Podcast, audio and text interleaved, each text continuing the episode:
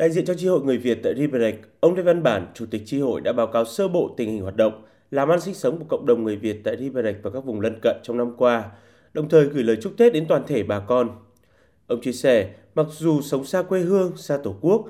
nhưng bà con người Việt tại Cộng hòa Séc nói chung và tại tỉnh Riberec nói riêng đều giữ gìn và phát huy truyền thống văn hóa dân tộc, đặc biệt là giữ gìn văn hóa vào dịp Tết Nguyên đán. Với ý chí vượt qua khó khăn, chịu thương chịu khó, cộng đồng người Việt tại Riberec đã khẳng định vị thế và hòa nhập tốt với bà con địa phương sở tại. Phát biểu tại buổi lễ, Đại sứ Thái Xuân Dũng bày tỏ vui mừng sau 2 năm gián đoạn vì đại dịch Covid-19, cộng đồng người Việt tại nhiều địa phương lại có dịp hân hoan chào đón Tết cổ truyền của dân tộc. Thay mặt Đại sứ quán, Đại sứ Thái Xuân Dũng đã biểu dương và ghi nhận những đóng góp thiết thực và hiệu quả của bà con cộng đồng người Việt nói chung và tri hội người Việt tại Riberec nói riêng trong thời gian qua. Đồng thời đề nghị bà con tiếp tục tuân thủ pháp luật nước sở tại, thể hiện tinh thần đoàn kết, tương thân tương ái cùng nhau vượt qua khó khăn trong cuộc sống để xây dựng và khẳng định vị thế của người Việt tại Cộng hòa Séc.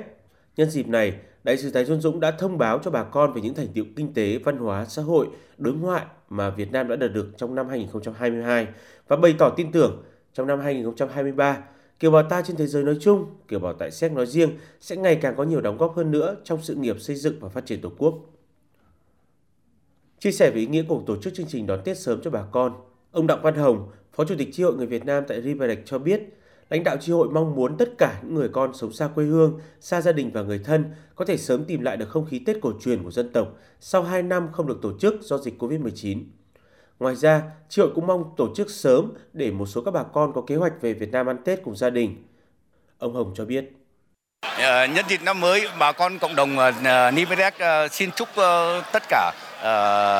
mà bà con trong nước Ờ, nhiều ờ, sức khỏe, an khang thịnh vượng, năm mới đạt được nhiều thành tựu và ờ, nhiều điều may mắn trong cuộc sống. Sự đoàn kết đồng lòng của bà con cộng đồng người Việt Nam ở nước ngoài không chỉ là mong muốn của lãnh đạo Đảng, Nhà nước mà còn là của mỗi kiều bào trên toàn Séc nói chung và ở Riberec nói riêng.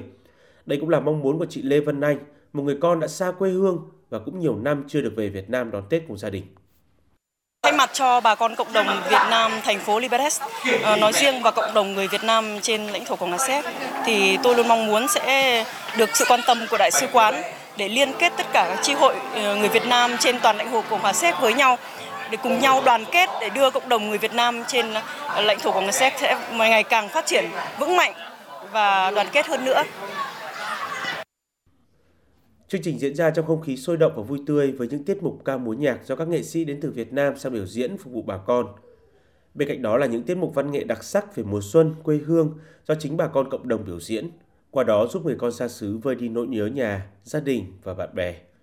Trong tiếng nhạc rộn ràng của mùa xuân, các vị khách và toàn thể bà con tham dự chương trình cùng nâng cốc chúc mừng năm mới và mong ước sẽ mang lại nhiều tài lộc và may mắn đến cho mọi người.